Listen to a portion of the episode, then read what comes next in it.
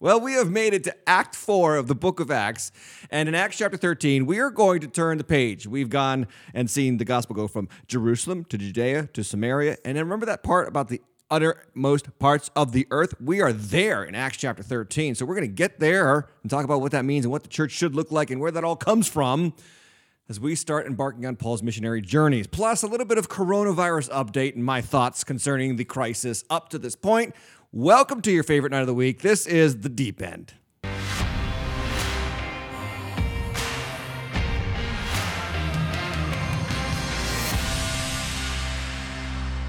Happy fifth week of quarantine to you all. And the only benefit that I can see so far from this whole crisis is that more of you have been logging on to our online services and to the deep end. So, welcome to you, those of you who have been forced to stay inside and therefore are subjected to more of me. You're welcome. You're welcome. Thank you, Corona, for that one blessing. Hey, like and subscribe us on youtube.com slash the deep end TV. Like and subscribe. Some of you, no matter how many times I say it, you still watch us on the Waters Church YouTube. Move over. Move over now, okay? To the Deep End TV YouTube page. Like it, subscribe, and click the notification bell so that you can get updates right to your smartphone device about when we are live. Every Tuesday night, uh, we are live with you. Welcome to the YouTube audience. Welcome to Facebook audience, Spotify, WEZE in Boston, FM 99.5 in Rhode Island, and uh, everybody here in studio. Hello, studio team. Good to see you guys. small, abbreviated team for social distancing Very small, purposes. So let's get to the deep end news. We'll roll that. Deep End News. The news you'd choose if you could choose news. Did you did you record that? Was that you? That was me. The news you'd choose if you could choose news. I knew it sounded familiar. Pretty brilliant, isn't it? Yes. so brilliant. Anyway, I'm a frustrated, uh, you know, voiceover artist. Do you have an account on Fiverr? I should, shouldn't I? The news you'd choose if you could choose news. Okay, time for my Corona COVID. I'm sorry, yeah, my COVID commentary. We're gonna we're gonna call this a new segment of uh, the deep end COVID commentary, and I'm going to share my thoughts. They are not scientific, um, but they are researched, and uh, in some ways they are well thought out. We're five weeks in, and um, we're just kind of starting to get a feel for a lot of the things that we are experiencing in this crisis are causing a lot of other crises. And and I think that, that we've got to realize that at the at the very base of this entire problem is this one problem. Human beings are very good at getting scared. Like no one teaches us to get scared, right? We we just nat- it's a natural talent that we develop uh, over the course of our lives. I remember reading somewhere, I think it's in a Mark Batterson book, that the the human uh, a human being is born with two basic fears: the fear of um, loud noises and falling. You ever have one of those dreams where you're falling and you wake up like right before you hit the floor or whatever? Usually after right after my dad is chasing me. Yeah. I'm either naked in the grocery store or falling. Those are my two nightmares. Ooh. Yeah, yeah. It's a nightmare, trust me. Anyway, it's a nightmare for everybody else in the grocery store too. but anyway, um, yeah, so we have two fears that we're born with, and then every other fear is developed, and it just we just keep adding to our list of fears. Remember, it wasn't long ago when the Intercept magazine put this article out 2.2 million people in the US could die if coronavirus goes unchecked. That was um, when is it on that on the screen there? March 17th. Yeah, March 17th. That was the news item. 2.2 million.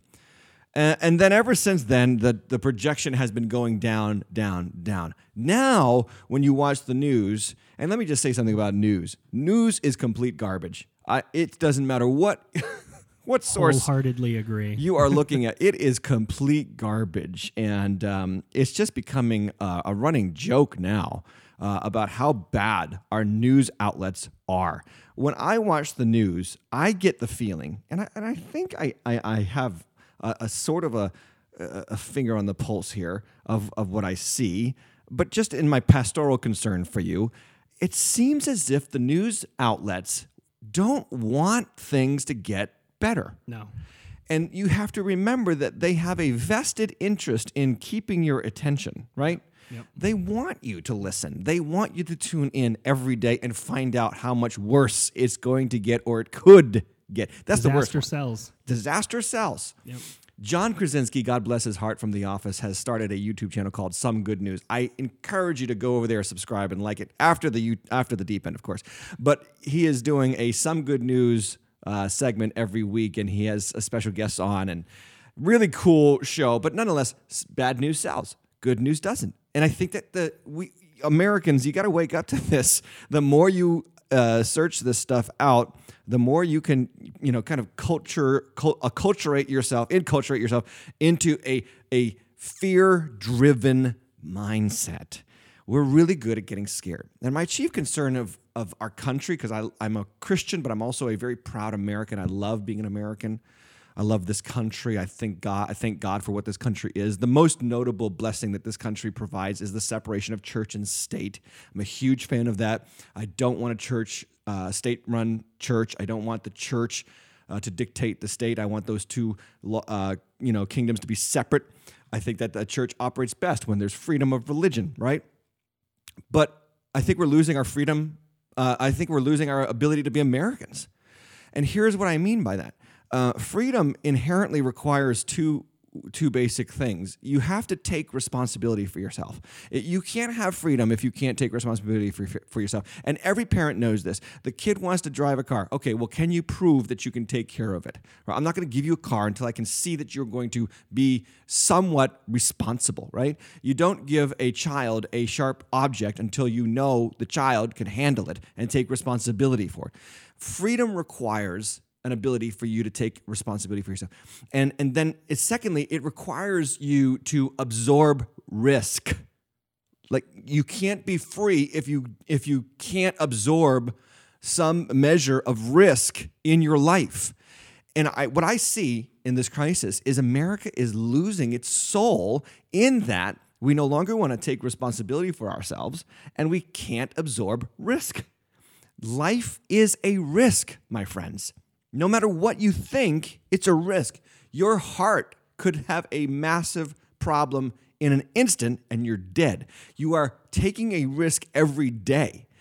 But what I see is because this crisis has created a, a fear mongering culture, uh, a worst case scenario mantra, and also this search for who's going to fix the problem, who's going to solve the problem. Maybe the problem is just going to be the problem, and we have to bear up under the risk while valuing our freedom. Like you- in the old days of this country, and this is my libertarian self coming out, but in the old days of this country, we didn't look to government to give us things. Uh, the great Democrat president, uh, John F. Kennedy, famously said, Ask not what your country can do for you, but what you can do for your country. Yeah. What happened? To the Democratic Party, but more even so with the Republican Party. It seems like they both want to be our parents today. And the nanny state. nanny state, and, and it be, it's becoming worse.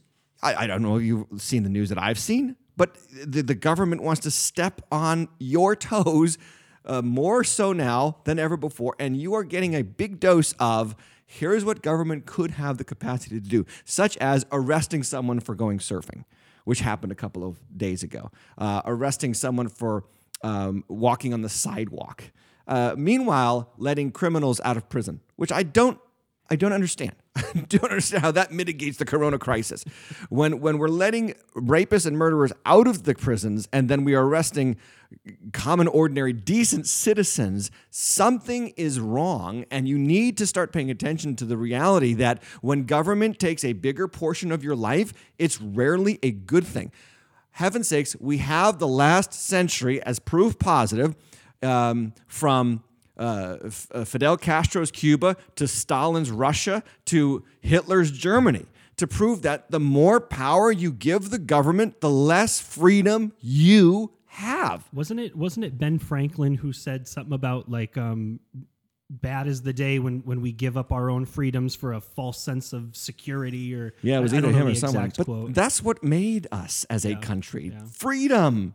It was a tremendous risk for our founders to break away from the, you know, the, the English government. It was a tremendous risk, and they bore that risk. And if you ever do a study on the 55 signers of the Declaration of Independence, 52 of them lost almost everything to make this country happen. Yeah. And now to see our generation, and especially this culture, just looking to the government, give us money, the stimulus. I mean, I know it might help some people, but I wonder what it's doing to our mindset. Um, where we become dependent upon government handouts, government stepping in, solving our problems, instead of just learning to bear up under the risks of being a human. Do I want people to die? Of course not. Do I want us to try to save as many people's lives as possible? Of course I do. But I wonder at what expense do we do those things? I'm going to give you a couple of examples of what I mean.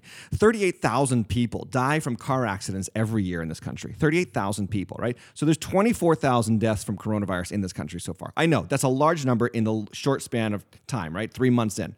Um, 38,000 for a year in, in, in driving in car accidents. You know, uh, Michael Knowles makes this point. If you take the speed limit and you just reduce it down to 25 miles per hour, you basically eliminate uh, car accidents, right? Just do a nationwide speed limit, 25 miles an hour. How about don't even make cars that can go over 25 miles per hour? You basically eliminate deaths from car accidents forever.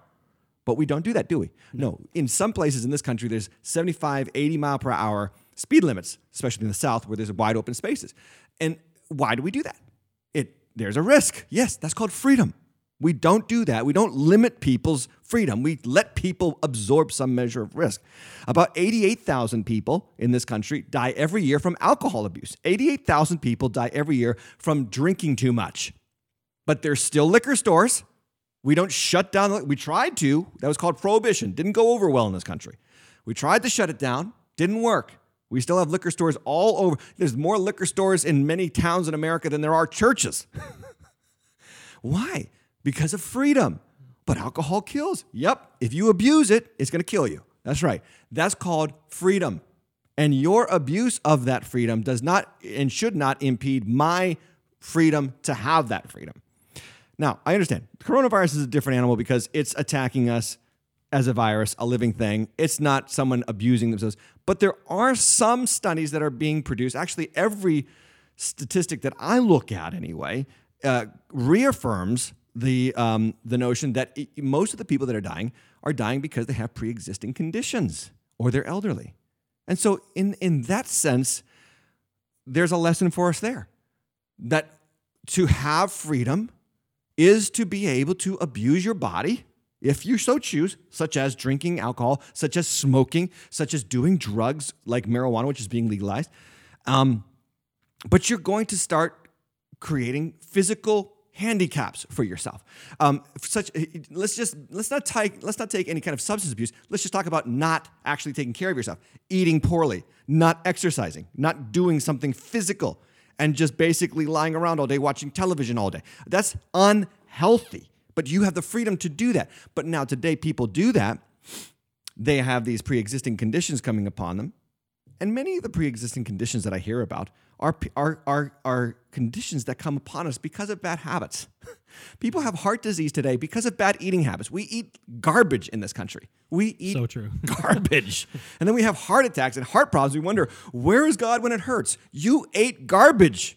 you know The saying? vegan hippies do have a point. you, you know, sometimes I, I look, people see um, celebrities die. I remember when George Michael died. Everybody's like, oh my gosh, how could this happen? The guy claimed he had sex with a thousand different men.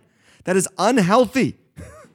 he had the freedom to do it, but he paid the consequence. And his freedom to do that should not impede my ability to be myself and have my freedom. Again, I'm getting more into, you know, political mantras and, and, and diatribes here than pastoral diatribes, but I do have a I do have a concern for our country. And you're, you know, this is not from the word. This is my thoughts. So feel free to disagree, but I, this is my belief. Freedom is essential to the human condition. It is what God said to Adam and Eve in the very beginning. The first words out of God's mouth to Adam and Eve are, You are free. You are free to eat any tree in the garden except that one. Except that one. That's the only one. And so God is a big, big fan of freedom. You ever notice, Michael, how there's so few detailed instructions in the Bible? yeah. like that, you know, people always want detailed instructions. God doesn't doesn't do that. He is not a micromanager. He provides guidelines, he provides guardrails, and even if you go outside the guardrails, he doesn't instantly smite thee. Like he lets he lets you experience the the costs of your freedom. And again, this is why my theological uh, invest, investigation informs my political views. Like my political views are not influenced by uh, Democrats or Republicans. They're informed by the scriptures and how God operates. And, and that's what brought our country about too, is this idea that God has given us this gift of, you know, the, the freedom to uh, life, liberty, pursuit of happiness. These things that we are given by God, not by government.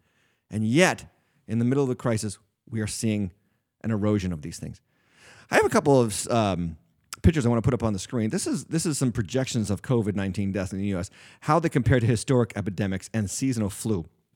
So if you have it there, leave it up full screen for me for a second. You see the swine flu is on the far left. That's 2009, 12,000 deaths. Uh, the flu of 2018, 19, 34,000 deaths. And then COVID right now, project, this is projected. The inner circle is 60,000, the outer circle is 240,000. So that's projected, okay? And again, the projections have gone from 2.2 million to 200,000, now down 240,000, now down to 60,000. Okay. Whether that's because of social distancing or not, we don't know. We will find out.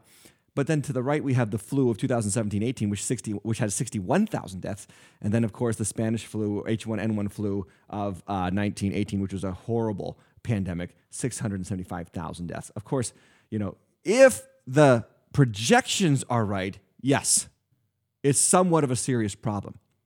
But, but again, it's not this enormous earth shaking problem that we have seen in times past. And I think that that's important for us to have some perspective on this. And then I have this other one here. Um, back to just poor life choices. You know, COVID 19 deaths uh, compared to those from leading causes of death. So on the far right, you have a left, I'm sorry, you have suicide with 19,000 deaths per year. Drug overdose, 30,000. Alzheimer's disease kills 50,000. I didn't even know that. 50,000 people die yeah. from Alzheimer's disease here. Then COVID again, 60 to 240. That's projected again. There's so far, 24,000 as of this recording. Uh, reality, but 60 to 240,000 projected. Stroke kills, um, strokes kill two, uh, 60,000 a year. And then cancer, 252,000. And heart disease, uh, 270,000. That's almost, uh, what is that? That's almost 600,000 deaths from cancer and heart disease every year. Mm-hmm. Many of those cancers and heart disease are from poor life choices. For instance, I go to the dermatologist to get my moles checked because I got moles everywhere. And the person will tell me on a regular basis stay out of the sun. So if I go in the sun and I someday die of skin cancer, I'm at fault. That doesn't mean we should now keep you out of the sun. All right, my, my freedom to do that to myself should be my freedom. I don't want to do that. But my point is there's a we're really because we're really good at getting scared and we're looking for worst case scenario constantly of what could happen. And I say this in a pastoral sense all the time, like 90% of what you worry about never actually happens. 90% of everything you worry about never ever happens. How many of you parents of young children, you worry about them breaking their leg, you worry about them getting stolen, you worry about them dying. They never, and they don't, right? 90%. Um, you worry about losing your job, you worry about your divorce, you worry about this, that, that, it doesn't happen. Okay, so look, get some perspective here pastorally from me for a second. Stop being so good at getting scared. And start and, and then wake up to the reality that the more the more we feed into our fears, the more susceptible we are to the elimination of our freedoms. Amen. Yeah. And that is what my pastoral concern is for this whole crisis. That's my pastoral concern. Uh, here's here's this is just as ridiculous as it gets. This is Dr. Anthony Fauci, who I am starting to get a little bit annoyed with. President Fauci? Okay. Ooh. Here's what he says a couple of days ago. I don't think we should ever shake hands again. To be honest with you, not only would it be good to prevent coronavirus disease, it probably would decrease instances of influenza dramatically in this country. What on earth? Never shake hands again. Now, I love doctors. We have doctors in our church. They are valuable. They are amazing people. Thank God for doctors. But can we just say just one little thing about doctors that's that's typically true? Typically, they give us worst case scenario news. Yeah, always. Like that's, I'm, and I'm not saying that as a negative of their character. Okay, I'm not making a character attack. I'm just telling it like it is.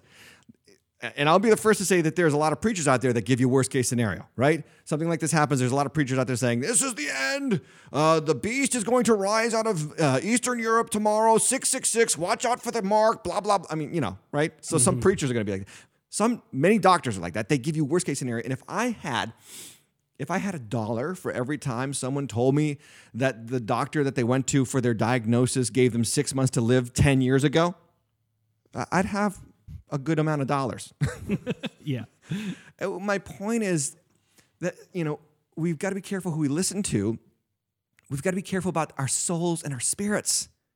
We've got to be careful about what we let get in here because it does have an impact on what we get out here. I'm amazed at the political left in this country who so fights diligently for a woman's right and freedom to choose, and yet they are willing to surrender their rights to protect themselves from coronavirus. I thought you were the party of freedom. I thought you were on the side of individual liberty. And now you're almost fighting for the erosion of elimination, uh, for the erosion of individual liberty. This, this is, this is um, problematic. And it will cause us all problems in the long run if we don't wake up to the reality that freedom is two things it is the ability to take responsibility for yourself. It is the willingness. It is what made this country. The willingness to say, yep, I will live with freedom and not expect everybody or somebody to always bail me out of my potential problems. Secondly, I will I will bear responsibility for the risks that I take. I will live with risk. That's life. Anyway, let me let me turn the page here and ask this question. What are you doing with all the free time you've been given? And this is this is a great chance for you.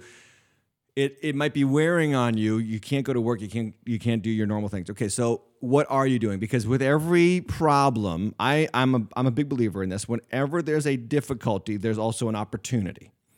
There's always a, an opportunity in every difficulty, and I think in this difficulty, with all the time in your on your hands, you have an opportunity to make a personal investment in yourself.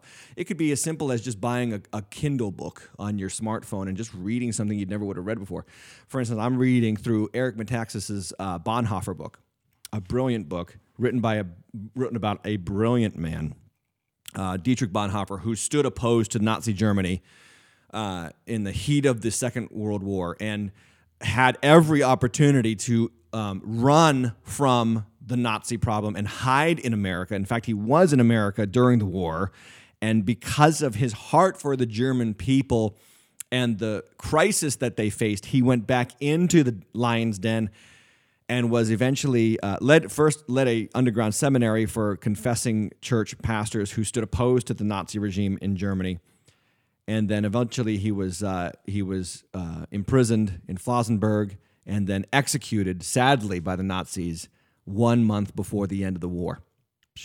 Um, yeah, but his story, and I'm reading through this, and I'm just thinking about, and I'm seeing a lot of the parallels of Nazi Germany. Uh, Germany before the Nazis experienced an existential crisis of who they were and the and the First World War lost, and they didn't know who to turn to, and they looked for a solution, and there was Adolf Hitler ready to be the solution. And then, before you knew it, the country was handing over their freedoms. Uh, some people, like Bill Maher, talks about how he hates this president so much he wishes for a recession so that there was an economic collapse and they can vote him out. And one of his commentators on the show said, "Why would you ever do that? Dictators arise in the midst of a recession, in the midst of a crisis, not in the absence of them." You think he ever expected that it would actually happen? I don't know. I wonder what he's thinking now. Actually, he has a great uh, commentary uh, available on his uh, on his website I think I about about the i- i- about the insane uh, not being able to call it the Chinese Oh yeah, I did. I did or see that. originated virus. Anyway, Bill Maher for the win. Sometimes. yeah, in, in one instance, he makes actually uh, some sense there. But nonetheless, what are you doing? during this time? What, what do you, how, are you- I, I would recommend you pick up a new hobby. I would recommend you read a book that you'd be longing to read. I recommend that you get on uh, the YouVersion Bible app on your phone and start reading through a reading plan. Uh, or reading through a scripture uh, book of the, of the book of the Bible. Do something that's going to pay dividends in this season. God often does this with his best servants. He brings them away from the regular life, so their regular life, so that they can reinvest them into the world stronger and better on the other side. So you are in the wilderness right now. I'm there too. Let's invest ourselves. Let's get stronger in this midst of this, you know, pause season on life, so that when God presses play again, we're stronger and better for it. And I think no matter what your political ideology is, you can agree with that. Invest in yourself so that you're stronger on the other end. Amen. Amen. And with that in mind, why don't we spend some time investing in ourselves and get to the book of Acts? The Deep End with Tim Hatch is made possible by contributions from listeners and viewers like you. If you would like to partner with us to support this ministry, you can go to thedeepend.tv forward slash partner or on the Cash App with hashtag TheDeepEndTV.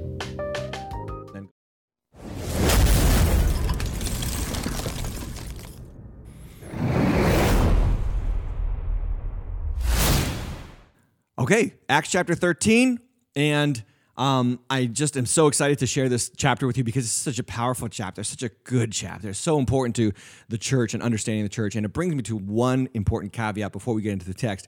And I want to make a distinction. And I want to make a distinction between the weekend services at our church or your church and what the deep end is. The deep end is by we I call this classically Bible study on your time. And I want to imp, I want to kind of draw clarity around the difference between what you would experience at a weekend service in the teaching of the Word of God and what you experience through the deep end. The deep end's Bible study for information purposes. So it's not really Bible study for inspiration as much as information because it should, the scriptures should inform our lives so that we operate as Christians and as the church according to the plan and purposes of God in order that we might do what we do on the weekend, which is broadcast the gospel as clearly and as, as, as inspiringly as possible. So this is information.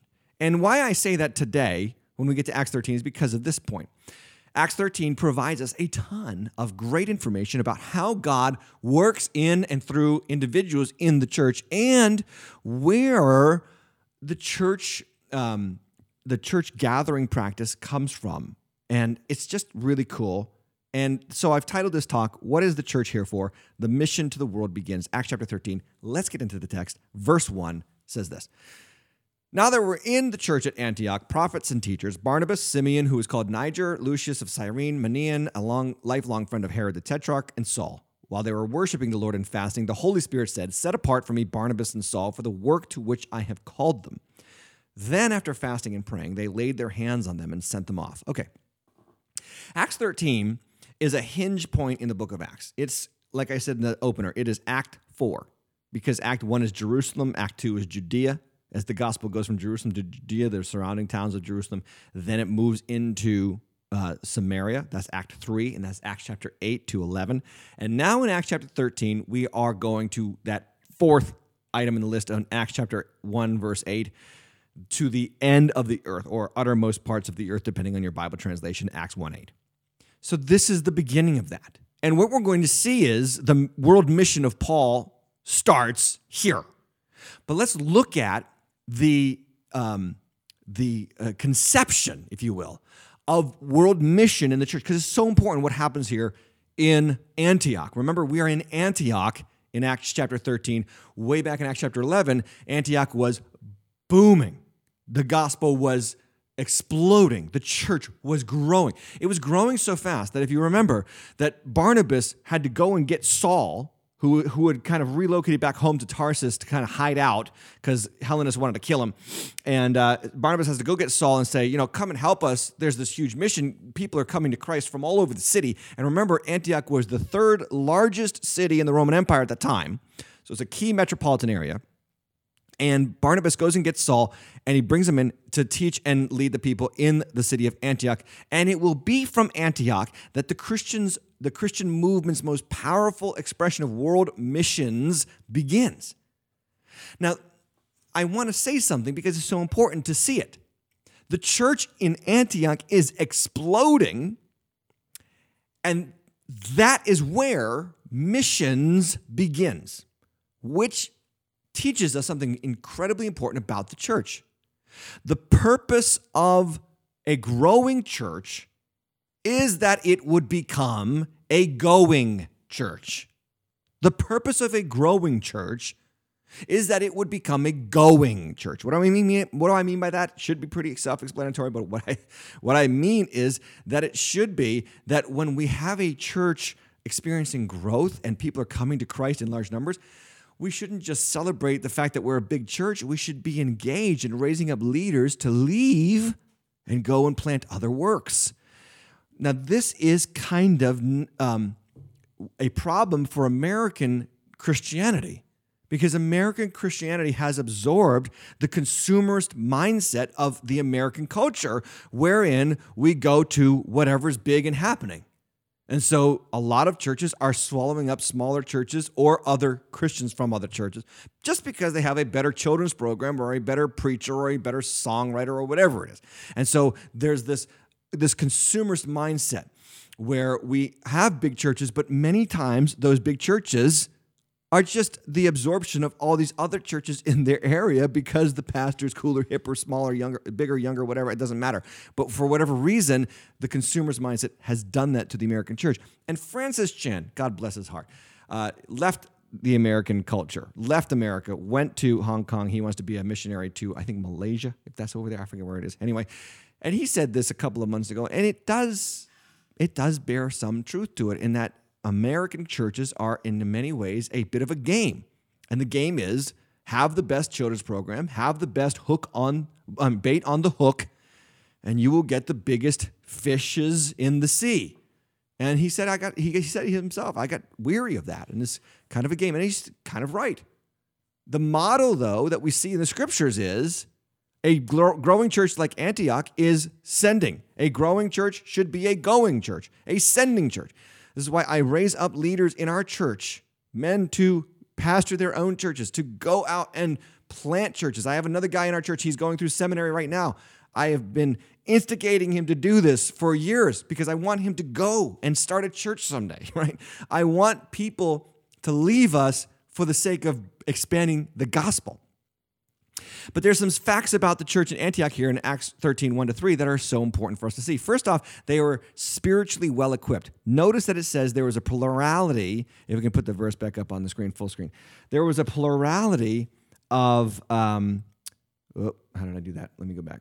There was a plurality of pastors and teachers. This is not working. Come on, work. There we go. So, prophets, yeah, it's not working. I'm sorry. I was going to write this in and it's not working. There we go. Prophets and teachers. And that means that the church had spiritual growth to the extent that people were picking up on the prophetic gift and the teaching gift that comes from the ascended Christ, Ephesians 4:11. Secondly, notice that it was ethnically and geographically diverse. You have people from uh, like Lucius from Cyrene, which is northern Africa.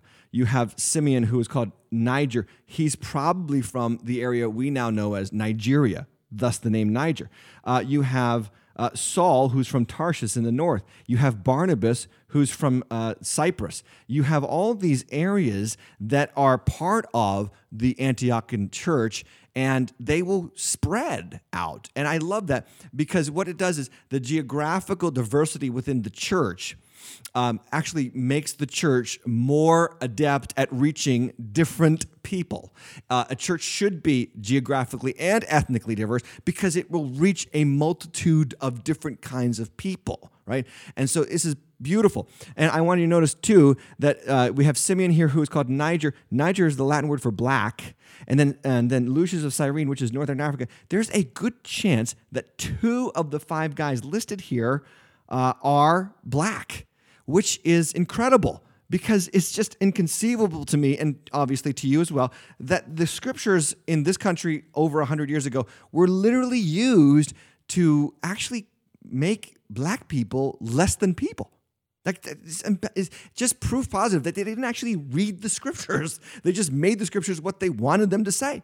When you have in the in the key church for the mission of Jesus, two key members uh, of the uh, uh, of, of black color. And it's so important that we have an ethnically and a, and a geographically diverse church. I believe that helps the gospel go forward. But the third thing that I want you to see is that this church has a burden for mission because look what they were doing. They were worshiping the Lord and fasting and fasting, okay, and praying.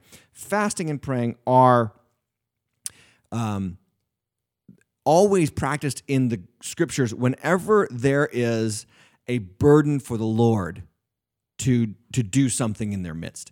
That, that uh, I think about the fasting of um, Esther when they needed the Lord to come through to save the Jewish people. Uh, we, we, there's this great scripture in Matthew chapter 9 when Jesus and his disciples are kind of, you know, living it up and having a good time. And they come to him and they say, hey, look, you know, the disciples of John, they, they fasted all the time. Why don't you guys fast? And he says, he says, listen, they can't fast when the bridegroom is with them. Like when the bridegroom is no longer with them, then they will fast. And the point that Jesus is making is that when you don't feel the presence of the Lord, that's the time to fast. And so, what you have here is a church that is burdened for more of God to do something, more of Jesus. In spite of their growth, they still want more of Jesus.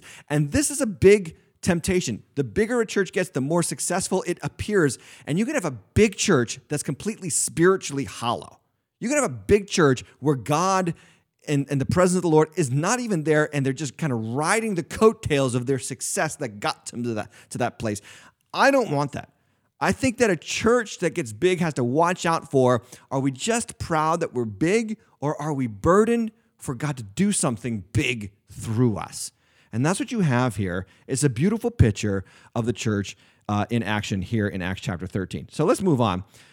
Verse 4 So, being sent out by the Holy Spirit, they went down to Seleucia, and from there they sailed to Cyprus. Now, the, the key term here that I want you to see is they were sent out by the Holy Spirit.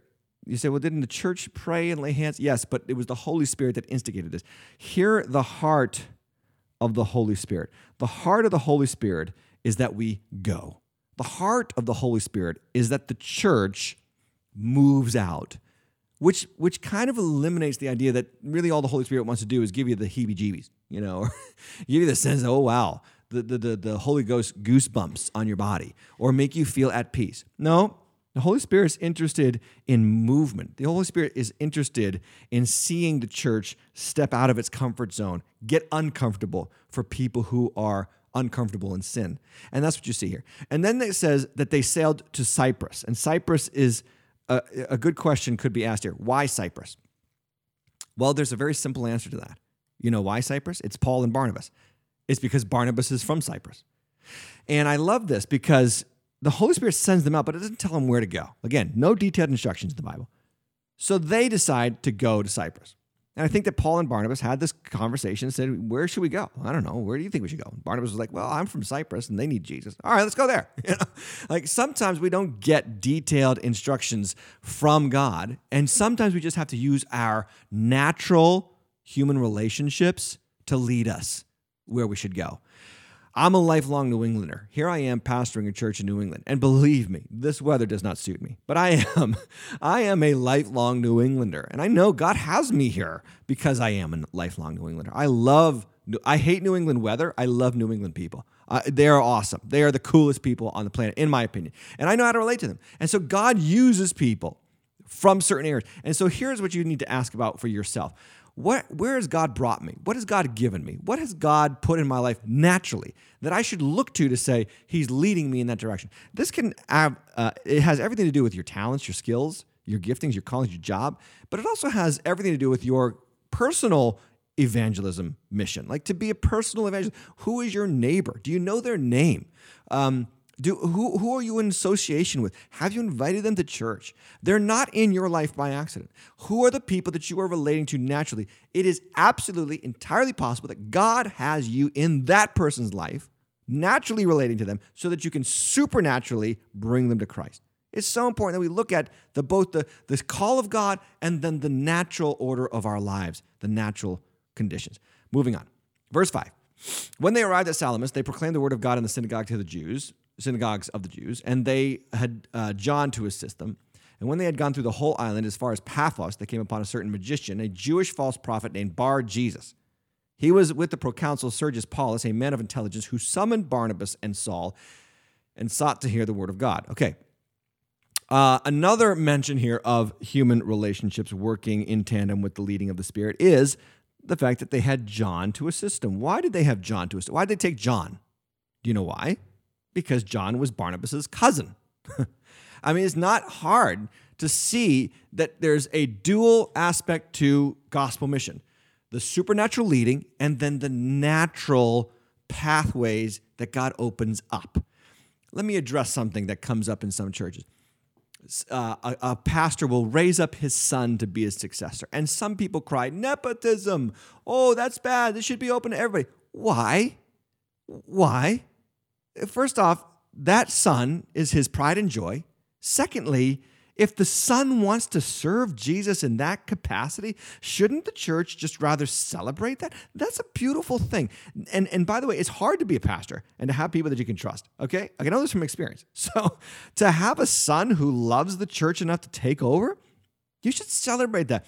It's not a bad thing for the pastor to use natural relationships in conjunction with the leading of the Holy Spirit in pastoring and leading the church. Does it always happen? No. Is the you know you got to see if the pa- if the son loves Jesus. Obviously, the pa- son doesn't want to love Jesus. You don't want him to be, be the pastor of the church. But when that is a possibility, we should encourage that.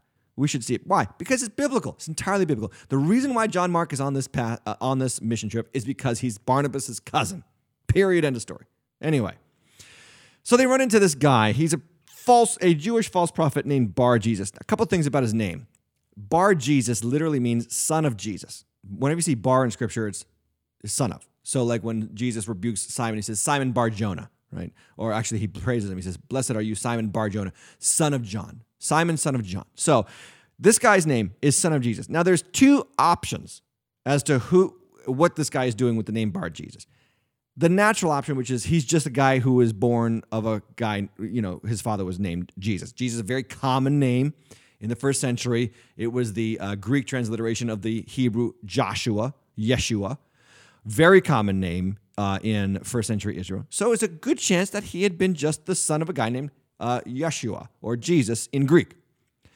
But there's another chance, and I kind of think it's this one that when you there was also a uh, custom in those days that whenever you called yourself bar someone you were saying i was a follower of that person and notice that the text tells us he was a jewish false prophet and false prophet refers often, actually, usually in the New Testament to people who are Christians or not Christians spiritually, but Christians in name, but they're false teachers, they're false prophets, and we should be on our guard against these people. So there's a good chance that this guy was using or leveraging the name Jesus, which had become popular in the Roman world at the time because of the growth of the Christian church, to manipulate this guy, Sergius Paulus and to make a lot of money for himself because Sergius Paulus is the proconsul, is a very important role on uh, the island of Cyprus. The point I'm making is uh, that this guy, Bar Jesus, has a lot to lose when Paul and Barnabas, or Barnabas and Saul, come to preach the gospel. I'm going to show you how. Watch this. Verse 8. But Elymas, the magician, again, his name is Bar Jesus, but he called himself Elymas because Elymas literally means sorcerer in Hebrew. Elymas, for that is the meaning of his name, opposed them, seeking to turn the proconsul away from the faith. So, Elymas is a sorcerer, but sorcerers in Hebrew are typically astrologers. They look to the stars, they look to the sun to find meaning, wisdom, and then they give advice. And if you can really score yourself this great position like this guy had, he was an assistant to Sergius Paulus, you know, you can make a lot of money. You can make a lot of money by pretending to be this shaman, this this wise man who sees the stars and says, "Okay, make this decision, not that decision," you know, and he kind of leads that person.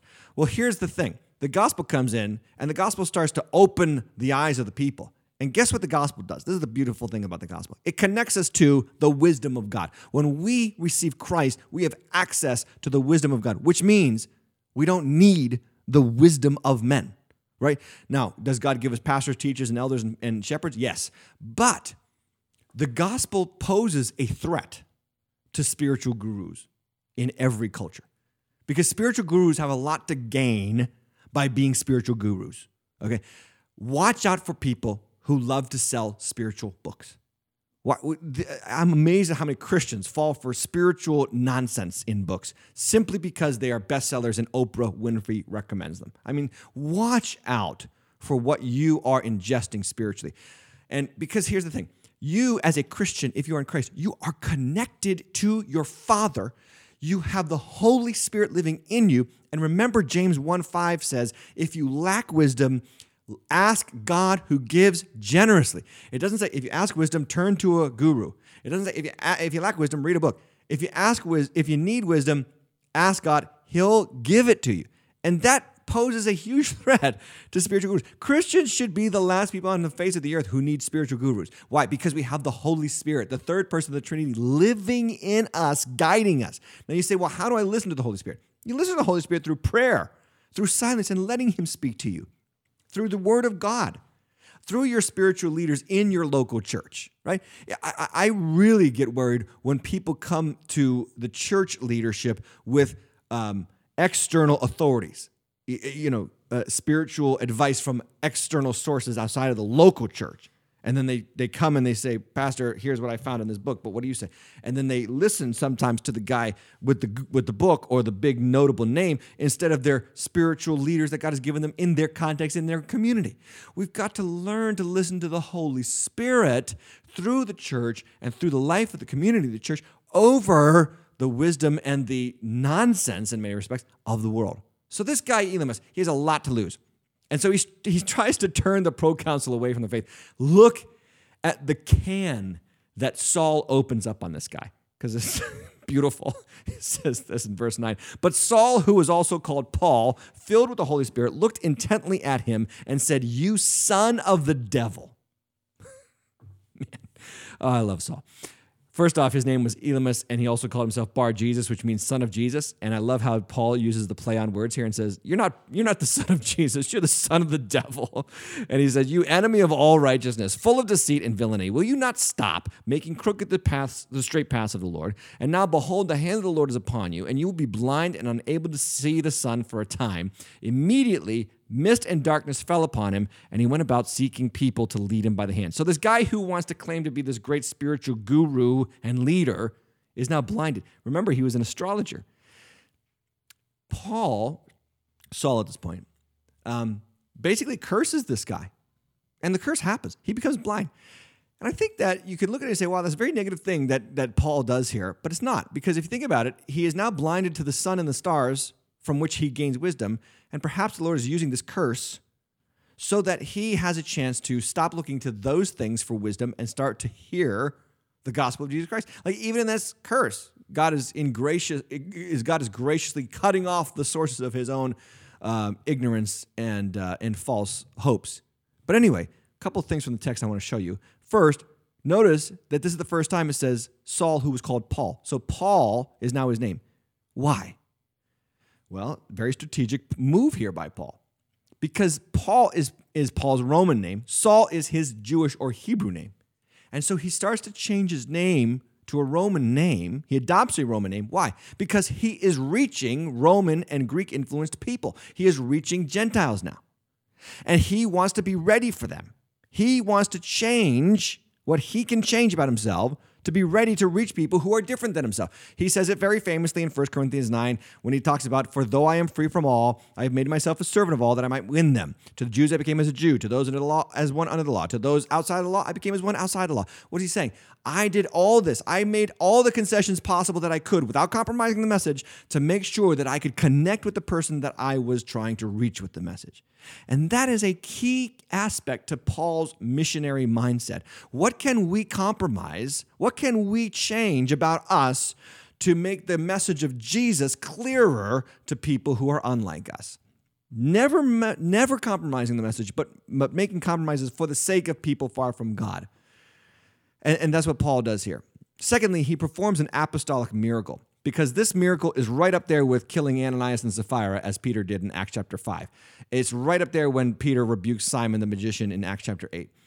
And we have a sign of the apostle. And Paul talks about signs of the apostle in 2 Corinthians 12 12, when he says, The signs of a true apostle were performed among you with utmost patience, with signs and wonders and mighty works. He's talking about these signs that I performed were not ordinary, average signs, they were signs of an apostle. And this moment when he rebukes Elymas or Bar Jesus and causes him to be blind does something powerful. First, verse 12 says this The proconsul believed when he saw what had occurred, for he was astonished at the teaching of the Lord.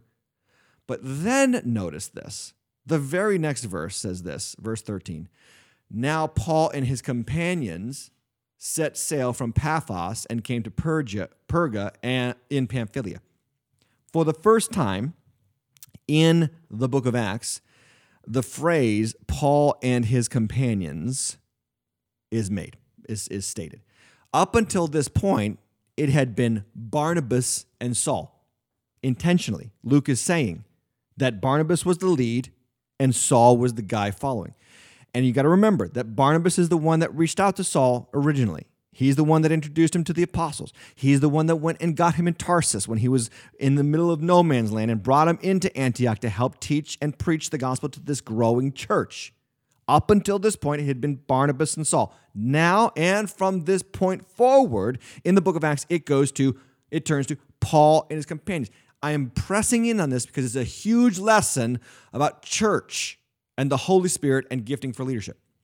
The Lord is in charge of who he gifts, who he calls to lead, and who he establishes as the lead role in the community. It is not always by a human pecking order that God establishes leadership. If it was a human pecking order, Barnabas would forever be in charge of Paul or Saul. But it doesn't happen that way, does it? Now Paul becomes the leader. He's got the apostolic gift. He's the one that curses Elymas and sees him become blind. And this is recognized by Luke in the text and then also by Barnabas because Barnabas does follow Saul for uh, Paul for quite some time. And this is an important lesson for the church. God can raise up leaders from whoever he wants. And sometimes the person who is younger in the faith does end up leading the person who is older in the faith. God does not work according to human pecking orders all the time. Sometimes he does, sometimes he doesn't. He has his free and sovereign choice as to who he elects and who he gives and who he equips. The, the second lesson I want to take from Paul's uh, apostolic calling here is this he had been on the shelf for uh, 12 years. Like he had been out of the picture. It's short in the text, but it's actually long in terms of time uh, from when he had to escape back to Tarsus to now in Antioch. 12 years of being on the shelf, which is a great pastoral lesson for you. Sometimes you're on the shelf in life and you feel like God has forgotten you or left you or there's nothing left for you to do. And that's just not true. Paul is probably in his mid to late 40s by this time. And now, mid to late 40s, now he's getting the opportunity to be one of the key components of the gospel mission. It's never too late for God to use you. For heaven's sakes, Abram was 100 years old when Isaac was born, okay? so uh, Moses was 80 years old when we went back to Egypt to, to rescue the Israelites. So God does not work by human pecking orders, and he doesn't operate by uh, ideal uh, human conditions in terms of age and life's peaks. Sometimes pastoral search committees are dead wrong when they're looking for that guy who's 35 to 45 right in the prime of his life to be our pastor. Maybe they're actually closing the doors to what God wants to do. Maybe a good older pastor is good for them. Maybe a younger guy is good for them. What I'm saying is, it is God's prerogative who he raises up. And we've got to look out for the gifts and the clear signs of leadership in the church. Anyway, I got to get going or we'll never finish. Look what it says here. They came to Perga in Pamphylia, and John left them why did John leave them? I don't know, but it became a huge bone of contention for Paul. Maybe John left him because he saw that Paul was now in charge and his cousin Barnabas wasn't. I don't know, but I do know this. It would become such a bone of contention that later on, Barnabas and Saul, Paul, will separate from each other over John Mark's departure here. And that gives us a little insight into the early church, too, which I kind of like. They had their issues. they weren't always working um, in total harmony and perfect peace. Like they had arguments, they had disagreements, and the church still does today. And just because we have disagreements doesn't mean that we're sinning, right? Just because we go our separate ways doesn't mean that we're sinning. This is just natural human issues. Can't agree with everybody all the time. That's impossible. Anyway, verse 14. They went on from Perga and came to Antioch in Pisidia. This is a different Antioch. And on the Sabbath day, they went into the synagogue. I'm just going to talk about that in a moment. And sat down. And after reading from the law and the prophets, the rulers of the synagogue sent a message to them saying, Brothers, if you have any word of encouragement for the people, uh, say it. So they um, have an opportunity here. Paul's going to have an opportunity to preach uh, to this group of people. And it brings me to an important note, and I think we're going to stop at this point in the text about the synagogue. Uh, the Jewish synagogue is an incredibly important component to uh, salvation's history, the church history. Uh, the synagogue is not the temple. The temple was there was one temple in one city in one locale in the world, according to the Jewish religion, and and this is what they pray for and and and, and wail for at the Wailing Wall to this day: the restoration of the temple in Jerusalem. So, the temple was always supposed to be in Jerusalem, never supposed to move, but the Jews had to move. They they were captive to the Babylonians, then to uh, the Persians, then to the Greeks, now to the Romans. And because of this, they had to scatter across the known world. And so what they did was they established synagogues. Synagogues are gathering places. They still have them to this day, right? But they were gathering places that allowed Jews to come together in local in local cities, local towns, and worship the God of Abraham, uh, and read from the scriptures, and to encourage each other. And what you have to understand is that these synagogues, that though God allowed his people to be scattered all over the known world, now we're going to see from this part on in Book of Acts onward, now we're going to see how God is actually going to use what was perhaps a very negative experience for the Jews. Now, to, now God's going to use that to start creating churches wherever these synagogues are, because that is the natural relational structure through which Paul will bring the gospel into the uttermost parts of the earth. So let me just show you a couple things about synagogues. They basically were a a pre-church picture of the church gathering that you experience today on Sunday. When they came together on Sabbath in a synagogue, they would read from the scriptures, they would sing songs, and they would pray for each other, and then they would share common meals. They didn't have animal sacrifices because you only sacrificed in the temple in Jerusalem. And they would handle their own internal disputes, money raising, care for the poor, uh, and their vision of belonging to a worldwide community of the people of God. They also had elders and overseers. This is, was the, and, and what you have to understand is the synagogue becomes the pre church picture of the church gathering. What do we do today on the church gathering on Sunday? We come together, we read from the scriptures, we sing, we pray, we hear a word of encouragement, and we have officers and elders and leaders. And it's a beautiful picture because here's what you see God is using something that was not ideal for the Jewish people to be scattered across the world, not to be in Jerusalem, not to be able to come to Jerusalem, not to be able to worship in the temple every day, not to be in the promised land, but across the known lands. And now God is going to use Paul to go from synagogue to synagogue to preach Christ from the scriptures and show people that Jesus is the fulfillment of the scriptures. It's just a beautiful picture. I think we do have time. Let's just continue. Shall we continue? Let's continue. Okay. So, verse 8, 16 says this So Paul stood up and motioning with his hand said, Men of Israel, you who fear God, listen. The God of this people, Israel, chose our fathers and made the people great during their stay in the land of Egypt. And with an uplifted hand, he arm, he led them out of it. And for about 40 years, he put up with them in the wilderness. I love that. he put up with them. Oh, he did. He had to put up with them. Anyway, what you're going to see, this is Paul's first sermon in the book of Acts, and here's the deal it is all about what God did in his ancient people and ultimately in Jesus. And this is so important. Again, why do we study the Bible?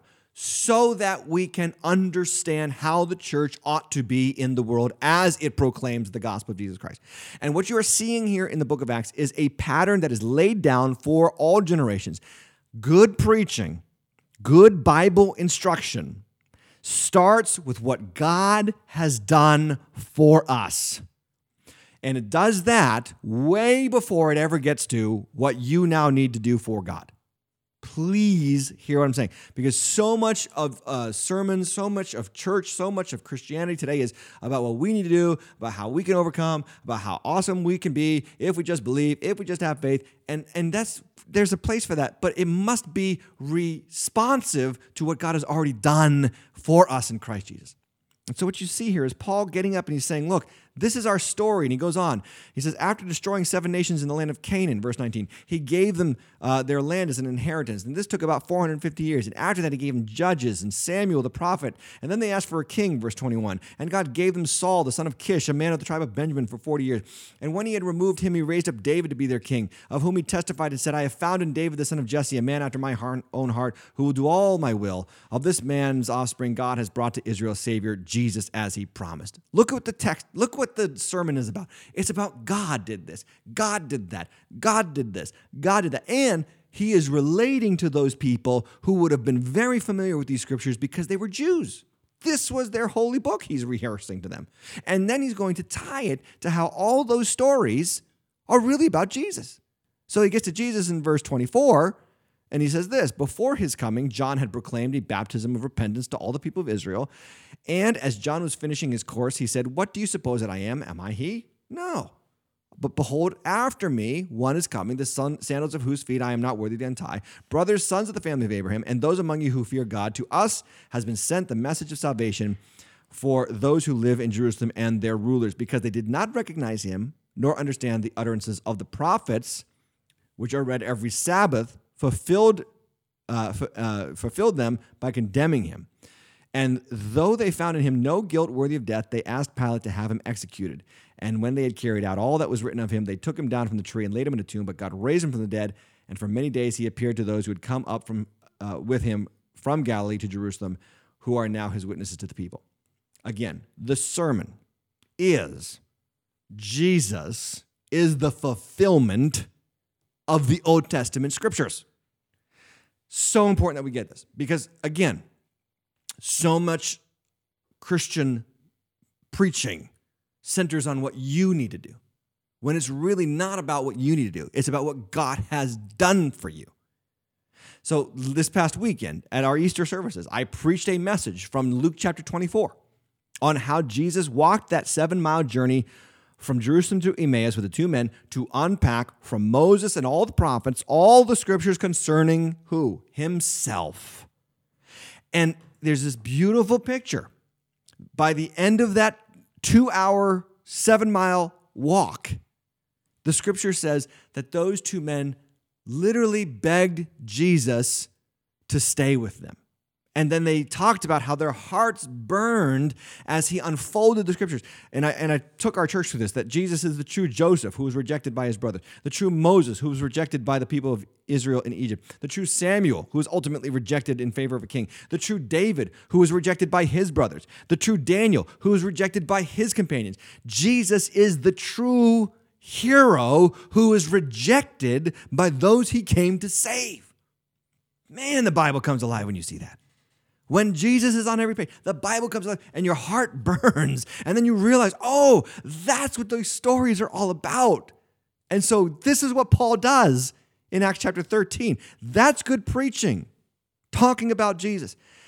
And look what he says. This is so this and look what happens in verse 32 and we bring you the good news that what god promised to the fathers this he has fulfilled to us their children by raising jesus as it is also written in the second psalm you are my son today i've begotten you and as for the fact that he raised him from the dead no more to return to corruption he has spoken of it in this way i will give you the holy and sure blessings of david moving on therefore he also says in another psalm you will not let your holy one see corruption he's just interpreting again more psalms it's all about Jesus. All the text of the Old Testament, all about Jesus. Verse 36 For David, after he had served the purpose of God in his own generation, fell asleep and was laid with his fathers and saw corruption. But he whom God raised up did not see corruption. Let it be known to you, therefore, brothers, that through this man forgiveness of sins is proclaimed to you. And by him, everyone who believes is freed from everything from which you could not be freed by the law of Moses. Now, it's all about Jesus, right? It's all about Jesus. And then he warns them don't do what they did. Verse 40 Beware, therefore, lest what is said in the prophets should come about. Look, you scoffers, and be astounded and perish, for I am doing a work in your days, a work that you will not believe, even if one tells it to you. And so basically, that's the end of the sermon. And now watch the response. As they went out, I love this. The people begged that these things might be told them on the next Sabbath. That is a powerful moment just consider when was the last time um, in your church the pastor got done speaking and the people were like, please tell us this again next week. you know, they begged. The same word is used of the men on the road to Emmaus. They begged him to spend the night with them because of the conversation they just had as he unpacked the scriptures and showed himself in the pages of the Old Testament. Remember, Paul did not have Matthew, Mark, Luke, and John to turn to. He had to go to Isaiah and Psalms and Deuteronomy and all the Old Testament scriptures. It's, it's, it's important that we get a hold of this. Good preaching and teaching of the word gets to Jesus, teaches people that he is the true hero who saves us from our true enemy and redeems us in spite of us and apart from us and without any help from us. We are the rescued. He is the rescuer. And that is good news. That's good news. You see, that's why they begged. We want to hear this again. Tell us about how Jesus is the true David, the true Joseph, the true Moses. Tell us. In verse 43, and after meeting, the synagogue broke up. Many Jews and devout converts to Judaism followed Paul. There's a big response and Barnabas, who, as they spoke with them, urged them to continue in the grace of God. The next Sabbath, look at this. The next Sabbath, you want to know how to grow a church? Here's how you grow a church talk about Jesus. The next Sabbath, almost the whole city gathered to hear the word of the Lord. That is, that is church growth right there, when you can get the whole city to come out. So, verse uh, 45, of course, whenever, this is a theme in the book of Acts, whenever there's good, there's bad. Whenever there's advancement, there's also animosity. So, verse 45 says, When the Jews saw the crowds, they were filled with jealousy and began to contradict what was spoken by Paul. Now, the Jews are, you know, they represent that older brother in the prodigal son story. They just, they just don't want to see the younger brothers come to save, come to, come to, come back into the family. They feel like they've earned, you know, some kind of notoriety because of their righteous behavior. And in every church in America, there are older brothers in every church in America, there are older brothers who think that those people they shouldn't be they shouldn't be in our church because they're not, they're dirty. They shouldn't. No, no, no. They they got to earn the right to be here. That's nonsense. That's religion. That's not the gospel. I remember having a conversation. I ran into somebody from our church. I was shocked by this conversation. And this person had been coming to our church for years. And then I met their spouse in the, and I didn't even know this person was married. I met the spouse and I was like, why, why hasn't this person invited you? I don't even want to say which gender was which. I said, why hasn't this person invited you to church? And and the person that hadn't been to our church said, well, they don't want me to go. I said, I turned to him. I said, what are you talking about? You don't want them to go? Are you nuts? It actually infuriated me. Like, why why wouldn't you want that your spouse to come? Because there's an older brother mindset. This is my place. They don't belong here. Man, God save us from that. That's that's just ugh. that's that's apostasy in my opinion. Anyway, the Jews were jealous, and Paul and Barnabas spoke out boldly, saying, It was necessary the word of God be spoken to you first. Why, why to the Jews first? Because God came for the Jews first, raised up the Jews, promised the Jews to be with them. So he is sending the message to the Jews first because God is faithful to his promises. And then it says this Since you thrust it aside and judge yourselves unworthy for eternal life, behold, we are turning to the Gentiles. So, the so uh, for so the Lord commanded us, saying, I have made you a light for the Gentiles, that you may bring salvation to the ends of the earth. Uh, and when the Gentiles heard this, they began rejoicing and glorifying the word of the Lord, and as many as were appointed to eternal life believed. See, what, what, what's happening here? It's coming full circle. Remember how I started this talk, talking about Antioch was a growing, burgeoning church. And the reason, the purpose of a growing church is that I might become a going church. Not just to gather a group of people and say, look at how big we are, how special we are, but to go and send people out. Well, remember, that was God's original call on Israel. That's what he says here. He quotes from Isaiah 42 when he says, I have made you a light for the Gentiles. The, the reason why God blessed Israel was so that Israel would bring the message of God's goodness to the world. But what happened in the Old Testament, and all you do is read it, is that they just kept chasing the ways of the world. They just kept trying to be like the nations around them instead of, instead of loving and appreciating and living out their God given identity as God's chosen people. So when they reject that, that blessing and that purpose comes upon the church. That calling comes upon the church. It is now our job, not to gather people around us just for the sake of being big, but to be the light for our community. Verse 49. And the word of the Lord was spreading throughout the whole region, but the, but the Jews incited devout women of high standing and leading men of the city. They stirred up persecution against Paul and Barnabas and drove them out of their district. But they shook off the dust from their feet against them and went to Iconium. And the disciples were filled with joy and with the Holy Spirit. So there's good and there's bad. And here's a very important key. when a church is effective in a community, there will always be those who hate it. Uh, you, you probably see that more and more in our country as as as this country gets more and more secular. Um, I think about the backlash that uh, Samaritan's Purse faced from Mayor Bill De Blasio in New York City uh, because they were they had the audacity uh, to be evangelical Bible believing Christians and yet serve the people uh, of New York City with hospital beds and uh, nursing and and healthcare free of charge. By the way, free of charge. Because why? They're the church. And Mayor Bill de Blasio was concerned. Why? Because they might be what? Anti what? LGBT. Why? Because they hold a biblical uh, view on marriage. And so now, somehow, people who hold a biblical view on marriage are now the suspected enemy. This is the world in which we live. It's no different than the world of the Bible. It's always going to be the case. In a world that hates God, those that love God and serve God will be hated by the world but we still do good. We still go out there and we do good so that men might see our good works and glorify our Father which is in heaven. And that's what you have here. They shake off their the dust from their feet. That's straight from Jesus. If they don't listen to you, shake off the dust and move on. And that's exactly what they do here. And the mission of Jesus has just begun. And it's a beautiful, beautiful picture of what the church is about. The church has inherited the birthright of Israel to be a light to the nations. So I finish with this last and final main point. The calling, the gifts, and the blessing of God upon his people are for the advancement of his message to those not yet his people. The calling that you have, the gifts that you have, the blessing that you have, they are not ultimately for you. They are meant to go through you so that you can help us, help the church, be the church, and bring the glory of the gospel of Jesus Christ to those who are not yet in the church. I hope this has helped. I hope you've enjoyed this episode. I know it went a little bit long, but I think it was worth it. I had a long diatribe there about COVID 19 in the early beginning. So, nonetheless, got to the Bible, got through the book of Acts, chapter 13. And I encourage you once again, please subscribe at youtube.com slash the deep end TV. YouTube.com slash the deep end TV. Keep subscribing there. And I look forward to seeing you right here next Tuesday night on the deep end. Thanks for joining us for this week's episode of The Deep End. We pray it helps you grow in your faith and your walk with Christ. If you don't already have a home church, we invite you to come out to one of our campuses this weekend. Check us out at waterschurch.org to find a location near you and a service time that fits your schedule.